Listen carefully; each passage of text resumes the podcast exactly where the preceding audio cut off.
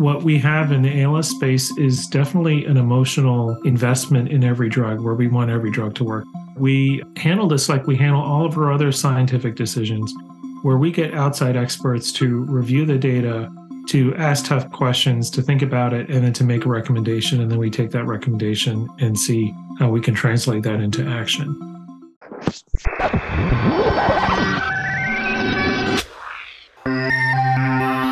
Hello, everyone, and welcome to Connecting ALS. I am your host, Jeremy Holden. Earlier this week, the ALS Association filed comments with the FDA's Peripheral and Central Nervous Systems Advisory Committee, recommending that it approve tofersen, a genetic therapy targeting SOD1 gene mutations for use in treating ALS. Association leaders are scheduled to provide oral testimony before the advisory committee on March 22nd. A decision from the FDA on tofersen is expected by the end of April. And joining me to talk about all this today is Dr. Neil Thakur, Chief Mission Officer at the ALS Association. Uh, Dr. Thakur, thanks as always for being with us. Oh, you're welcome. Happy to talk with you, Jeremy. Neil, how did the association reach the decision it made to support approval of tofersen under the FDA's accelerated approval authority? That was a, a difficult decision. That's something we have to take very carefully. We have complicated relationships with every just about every drug that's under study today. We've supported, I think, over 40 drugs that are under study for ALS treatment, including tofersen as far back as 2004, I think our first grant was. So we're still sorting through all of the different studies that have contributed to the the science that has led to this this spot and it looks like it's at least six different grants so we're not even clear on what our financial interest is in this drug, if any. If there is some, we would handle it in the same way we did with Relyvrio, in in that if there is any royalty or incentive that comes back to the association, it would it would go into our research program directly. The second thing, of course, is a lot of the bigger uh, pharmaceutical partners in the space are sponsors of the association and many many other ALS groups. And Biogen, which is the sponsor of tofersen, has been a partner with us on on many different things for a number of years. But I think the biggest issue that we have as staff and volunteer leaders in in the ALS space is that we have very personal connections to the disease. I know people who've been in the trial. I know people who've been in most phase three trials. Uh, when they tell me they have a personal opinion on whether a drug works or not. I'm trained as part of my academic training to discount that and to look at the data. And I, I, can do that. I'm pretty confident in my ability to be dispassionate in that respect, but it's hard when I think about how serious ALS is and how much I personally want this disease to go away and how much I want every drug to work. And so what we have in the ALS space is definitely an emotional investment in every drug where we want every drug to work. And that's not something that we can go to the FDA with. That's not something that that can influence their decision. So we developed a policy and we put it online where we handle this like we handle all of our other scientific decisions, where we get outside experts to review the data to ask tough questions, to think about it, and then to make a recommendation. And then we take that recommendation and, and see how we can translate that into action. And so that's what we did here. And we did that with permission and support of Biogen. They gave us information that we could use. And this is the same process that we did with Amylyx and Relyvrio, where we had independent reviewers look at that drug before we took a stance. And there have been drugs that have come up for review where we haven't gone through this process. And so we just never took a position. And in some cases, it wasn't necessary. In some cases, the company didn't take us up on our offer. But we did ask for Biogen because we know it's important and it's a little bit unusual of a drug. And so we did have independent review and we went over the reviews carefully. We went over the evidence carefully. We talked with our volunteer scientific board and we came up with this decision to, to support approval of the drug. And, you know, we're doing that. It, it's complicated because the drug did not meet its primary endpoints, its initial goals of the study. But as you go forward and you look at how people fare on the drug after a long time out, it appears that they're doing better than people who didn't get the drug as quickly. And so that's really important information. And then the other really important consideration for this drug is that it only applies to a small percentage of people who have ALS, only folks who carry the SOD1 uh, mutation. And so this becomes an ultra rare form of ALS, an ultra rare disease. And so to uh, conduct another full length trial, to start over again, to conduct a longer study is really, really difficult. And so that has to be another consideration. And the accelerated approval pathway is, I think, an appropriate way to resolve that issue. There's an ongoing study, a prevention study that's going to be able to give more information, but not for some time. And so that could provide the FDA with some certainty after it goes through this accelerated approval. So that was a long answer, but it's actually a pretty complicated question. The short answer is after careful review and consultation with outside experts, we are supporting approval under the accelerated pathway. And we hope the FDA will will hear us on that and we plan to reach out to them and speak to them on that issue. Uh, I'm struck by a word that you used a moment ago, and that's the ultra rare nature of the SOD1 mutation. It strikes me that dealing with an ultra rare community has to put additional pressure on a regulatory agency like the FDA think about the, some of the flexibilities in terms of approval because you're knowing what I know about sample sizes, it's got to be difficult to get a representative sample when you're dealing with a really small population. It, it is really difficult. And to do this trial, you know, Biogen engaged a significant percentage of people living with with that form of ALS which is remarkable and, and difficult to do. And what we keep encouraging the FDA to do is to treat every drug and every disease as its own scientific problem and not to apply a cookie cutter standard across um, all diseases. And so far, I, I think they're going to be open to that. I think it's also something our scientific community, the scientific community as a whole, uh, needs to keep in mind that every disease is different every drug is different and the consideration applied in a way that that makes sense for that disease space. We're going to be hearing from Dr. Tim Miller momentarily about what, what we've learned about during the clinical trial process of tofersen. You know, but we're talking about this treating a mutation that affects a small, it just strikes me that this is a therapy that would be available and and impactful for a small percentage of the population. But are there learnings coming out of this can that can maybe shine a light on a path forward for other mutations, for other therapies, other gene therapies that could be coming in development?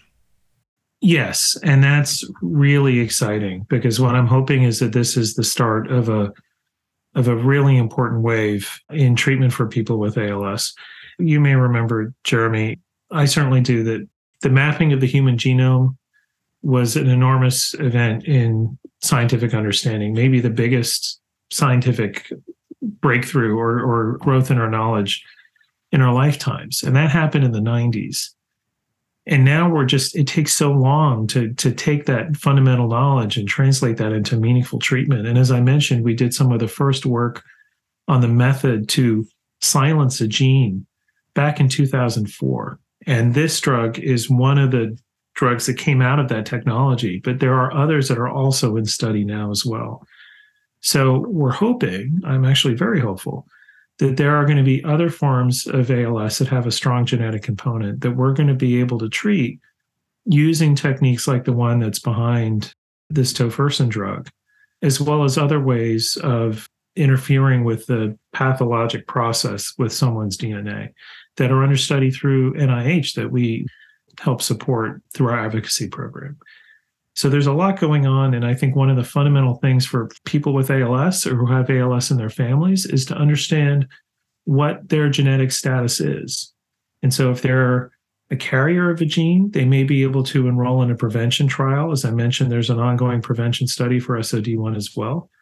Or if they have another gene where there isn't a prevention trial, if they should develop ALS, they know where what kind of treatment they can get or if they have ALS now and this tofersen drug gets approved, it may turn out that tofersen could be helpful to them as well. So I'll give you a link where we have information on how to get genetic counseling and testing. That is als.org slash genetic testing. And maybe you can put that in the notes or something so people can see how to get free counseling and testing. One of the the issues people need to consider is that once they know, they know their genetic status, it might affect their ability to get life insurance or long term care insurance, and that's why it's really important that people get counseling. One of the things we did a couple of years ago is we worked with some scientists and genetic counselors to help develop counseling standards, and those are the ones that are being used today. That's really important. And we've also been working in several states on anti discrimination bills. So genetic status can't hurt people's ability to get insurance. And um, several of us got to testify in Maryland a couple of weeks ago uh, to support a bill there. And we have we have other efforts around the country. Dr. Thakur, thanks as always for your time this week. You're welcome. Thank you, Jeremy. Well, I recently had the opportunity to sit down with the lead investigator on the tofersen clinical trial team, Dr. Tim Miller, the David Clayson Professor of Neurology from the Washington University School of Medicine in St. Louis. Let's hear what he had to say. Dr. Miller, thanks so much for being with us this week on Connecting ALS. Uh, delighted to be here. Yeah, it's an exciting time in ALS research and in drug therapy. And, you know, as, as listeners are probably well aware, the FDA is currently considering, we talked about this a little bit at the top, uh, considering potential approval of tofersen. And I want to start with a basic understanding of, of what tofersen is and how it works. Sure, I'm, I'm happy to do that. The, the short answer is that mutant SOD1 builds up and is toxic. It's a toxic protein. And tofersen lowers the level or deletes the instructions for how to make that toxic protein. So that's what it does. It, it erases those instructions.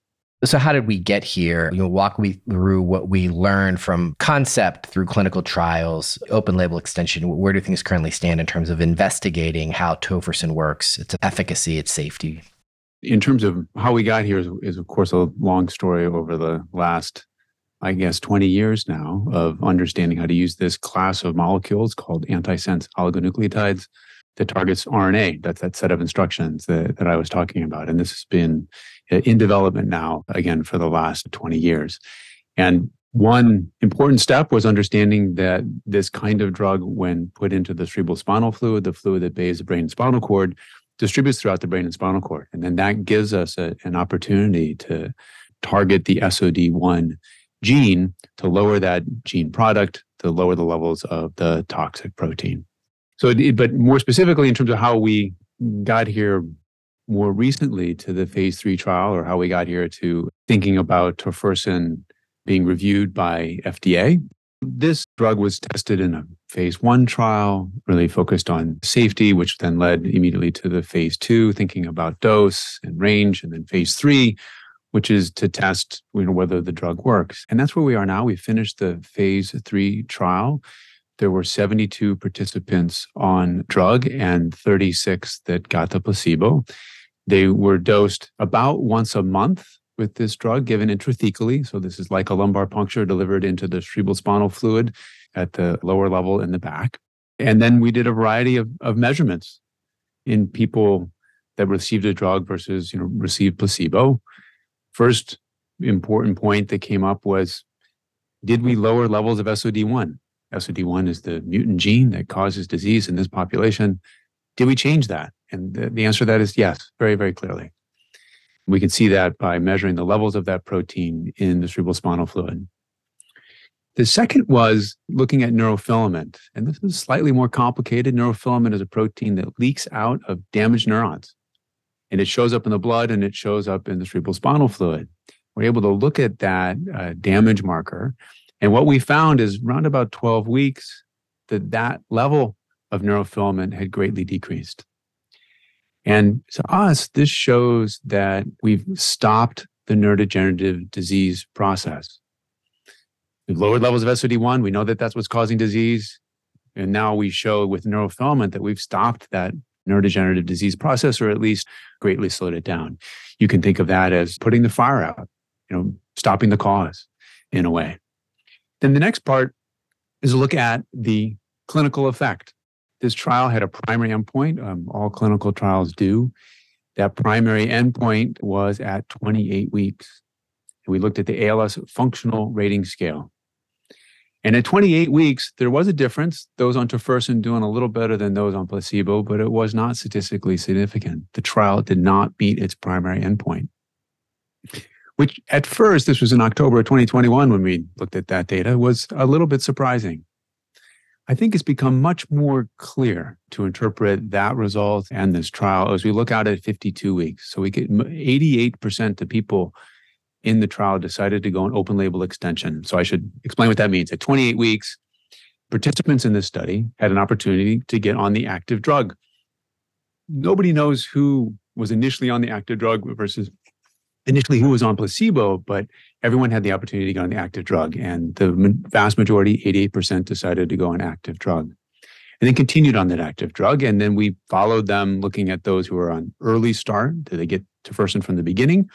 Or delayed start? Did they get it at 28 weeks in the open label extension? And then looked, you know, later time points. And when you look at it 52 weeks, what you see is those on early start to tofersen clearly different than the those that are delayed start. You also see so uh, doing better, and then you see stabilization of function.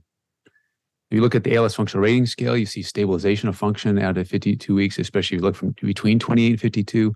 You see stabilization of breathing.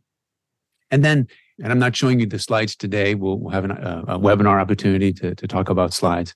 But the, the data that I really have enjoyed seeing the most are the improvement in strength that you see at 52 weeks in those on the early start. And to me, this is remarkable. This is not something we see routinely in the setting of uh, taking care of people living with ALS. Strength doesn't go up. It typically goes down. Some in some it, it goes down thankfully slowly. In others it goes it goes down more quickly, but it goes down. And here we saw some increases in strength out at 52 weeks. So there are some other details of the trial that I'd, I'd be happy to, to talk to you about, um, of course. But that's really the kind of where we are and and why we're at this point now. We say, wow, it, it does look like tofersen is having a clinical effect benefit in this SOD1 ALS population. And uh, Dr. Miller, thanks for mentioning the uh, webinar. We can share a link in the show notes. So that that's scheduled for March 15th. Yes, we, we are in March now. So thank you for that. Yeah, March 15th. You know, we, we talked about the tofersen being in front of the FDA, that currently under consideration under the accelerated approval path. How does accelerated approval work? How is it different from how we normally think of something going through FDA for approval? Sure. And I'm I'm happy to talk about that. I'm not I guess I should make it clear I'm not a regulatory expert. And of course, now we're, we're talking about this before the FDA meeting. In general, the FDA accelerated approval is, is for a, a product for a serious or life threatening disease or condition. I think that ALS qualifies for that. Everyone listening to this podcast is going to agree. And then it's, it's for, they need to make a determination whether the product has an effect on a surrogate endpoint that is reasonably likely to predict clinical benefit. And the discussion for the FDA later in March will be based on neurofilament. We lowered levels of neurofilament. I, I gave you my opinion that lowering of neurofilament uh, demonstrates a slowing of neurodegenerative disease process, and that will be up for discussion at the FDA, and that is the surrogate endpoint. So, with tofersen in front of the FDA, the FDA has convened its uh, Central and Peripheral Nervous Systems Advisory Committee. That hearing scheduled for later in March. What would you encourage that advisory committee to ask? What questions should they be asking as they weigh whether to suggest tofersen for approval? Well, it's hard for me to predict whether you know what the FDA is going to ask or what they're going to be focused on at the at the advisory meeting. I think on the FDA website and some of the things I just told you, the, those are the type of things that, that they need to consider. I think step one is is it a serious or life threatening disease or condition? Right, they have to consider that formally. I don't think that's the hard part. Right, yeah. that will be this is ALS and SOD1 ALS. I think it's 30% of the mutations in the United States are SOD1A5V. And the median uh, disease duration for that particular group is 1.2 years. So for them, it's it's an extraordinarily serious and awful disease. And SOD1 ALS and the rest of the, the group is also relentlessly progressive downhill course. So this is a serious disease. To think about surrogate endpoints, they'll need to think about the biological plausibility of the, you know, the relationship between the disease and the endpoint. And then, you know, the likelihood to predict the desired effect, the evidence to support that relationship, those are all the things that that they're going to um, weigh in on and and and think about. There is a large literature on neurofilament. Neurofilaments are structural proteins. They come in three different uh, flavors light, medium, heavy, just exactly like it sounds. One longer than the other, heavier than the other. Each of these have been examined in the setting of ALS. And what's striking about the measurements of these proteins is that they're clearly linked to progression rate and survival. And again, these are dozens of studies, not just a few, dozens of studies that, that have focused on that relationship in ALS. Higher neurofilaments typically associated with faster progression rate and shorter survival. Lower neurofilament, you know, the, the, the opposite. So I, I think those, but those are the kinds of data that FDA will need to look at and, and review. These are, again, not studies that necessarily from me or but these are studies that are done have been done by the ALS community, ALS research community over the last really 15 years, but a whole lot of studies in in the last 5 to 10 years. So tofersen targeting the SOD1 mutation. Um, and you know, we talked at the top with with Dr. Neil Thakur about how many people that affects, like who you know who who is the the kind of math there. So I guess where I want to go next is the question of whether this can translate to other or like does this shine a path forward for other research? Can there be applications for what we've learned so far for other types of ALS? Sure. So I'm I'm happy to talk about the implications of this for other ALS. I think that one thing that I've learned from this study is that ALS is a treatable disorder. You'd say you'd think that I'd already know that.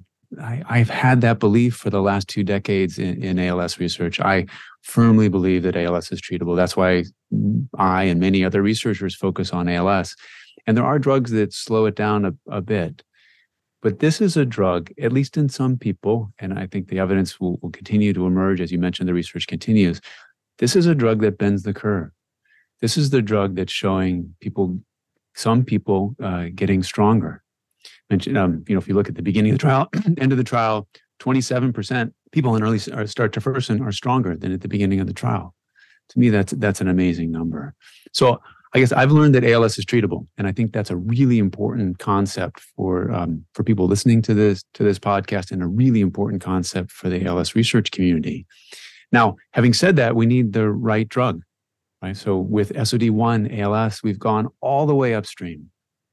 We've changed the set of instructions that make the toxic SOD1 protein.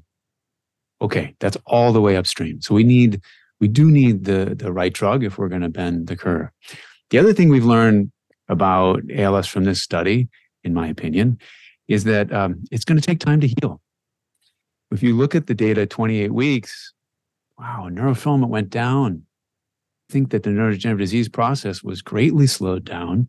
But yet at 28 weeks, there was some difference, but not a lot. It's not until you look way out at 52 weeks that you begin you begin to see that healing process. And so it's going to take time to see these clinical benefits. It's going to take time to heal. So I, I think those are other learnings from this.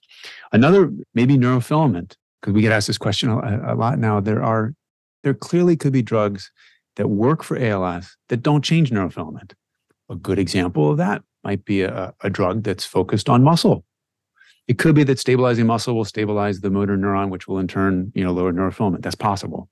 But I wouldn't expect at first pass that a drug that improves muscle function in the setting of ALS would affect neurofilament or something that hits the junction between the motor nerve and the muscle or the way that the motor nerve uh, conducts electrical properties. All those things could make ALS better. I would not predict uh, would change neurofilament. But if neurofilament moves, I think we've learned something. And it, you know, if it goes up, I think that's probably uh, overall not a good thing. But if it and if it goes down, I think that's probably uh, predictive of success. And so I think that we've we've learned about using neurofilament as part of that readout, and I anticipate that neurofilament will uh, continue to be incorporated into clinical trials.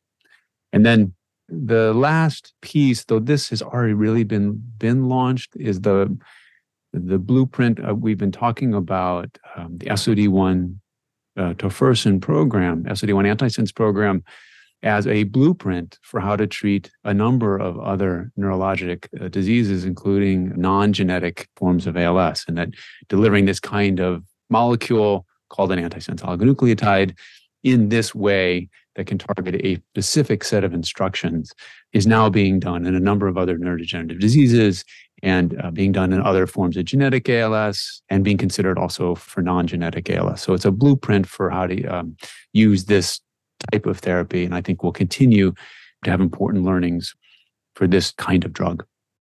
Maybe there's two other points that I'll bring up. One is I want to highlight the tremendous effort from the community of people living with ALS with SOD1 mutations.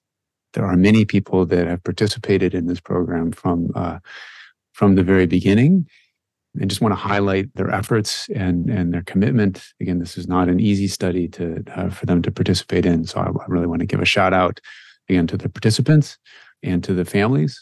Also, want to recognize the site staff that did the work. A tremendous amount of effort from the sites and from a whole lot of people. And the, just to remind the community that this was an enormous team effort. And I'm happy to go through all of the people that, that were involved. And I think that um, hopefully those are, are, are listed somewhere. But this was an enormous team effort. I'm delighted to have the opportunity to be the spokesperson for this large team, but a, again, a large team behind this. I think it's an incredibly exciting time to be in ALS research. And it goes back to the point that I um, made earlier. This is, I do think, and again, this is, you know, this, my, my opinion, that this shows us that ALS is treatable. Yeah. And that concept is so, uh, um, so important for the many people that are focused on ALS research, which is, wow, we really could have an impact if we find the right drug and also the people living with ALS, which is wow, there might be something coming through that could really bend the curve. I don't know what I don't know, know what the next one will be for you know the next drug coming through. I don't know what that'll be for non-genetic forms of ALS, but I'm confident that it's out there. I want to thank my guests this week, Dr. Tim Miller and Dr. Neil Thakur. If you like this episode, please share it with a friend. And while you're at it, rate and review Connecting ALS wherever you listen to podcasts. It's a great way for us to connect with more listeners. Our production partner for this series is Citizen Racecar. Post production by Alex Brower, production management by Gabriella Montequin, supervised by David Hoffman. That's going to do it for this week. Thanks for tuning in. We'll connect with you again soon.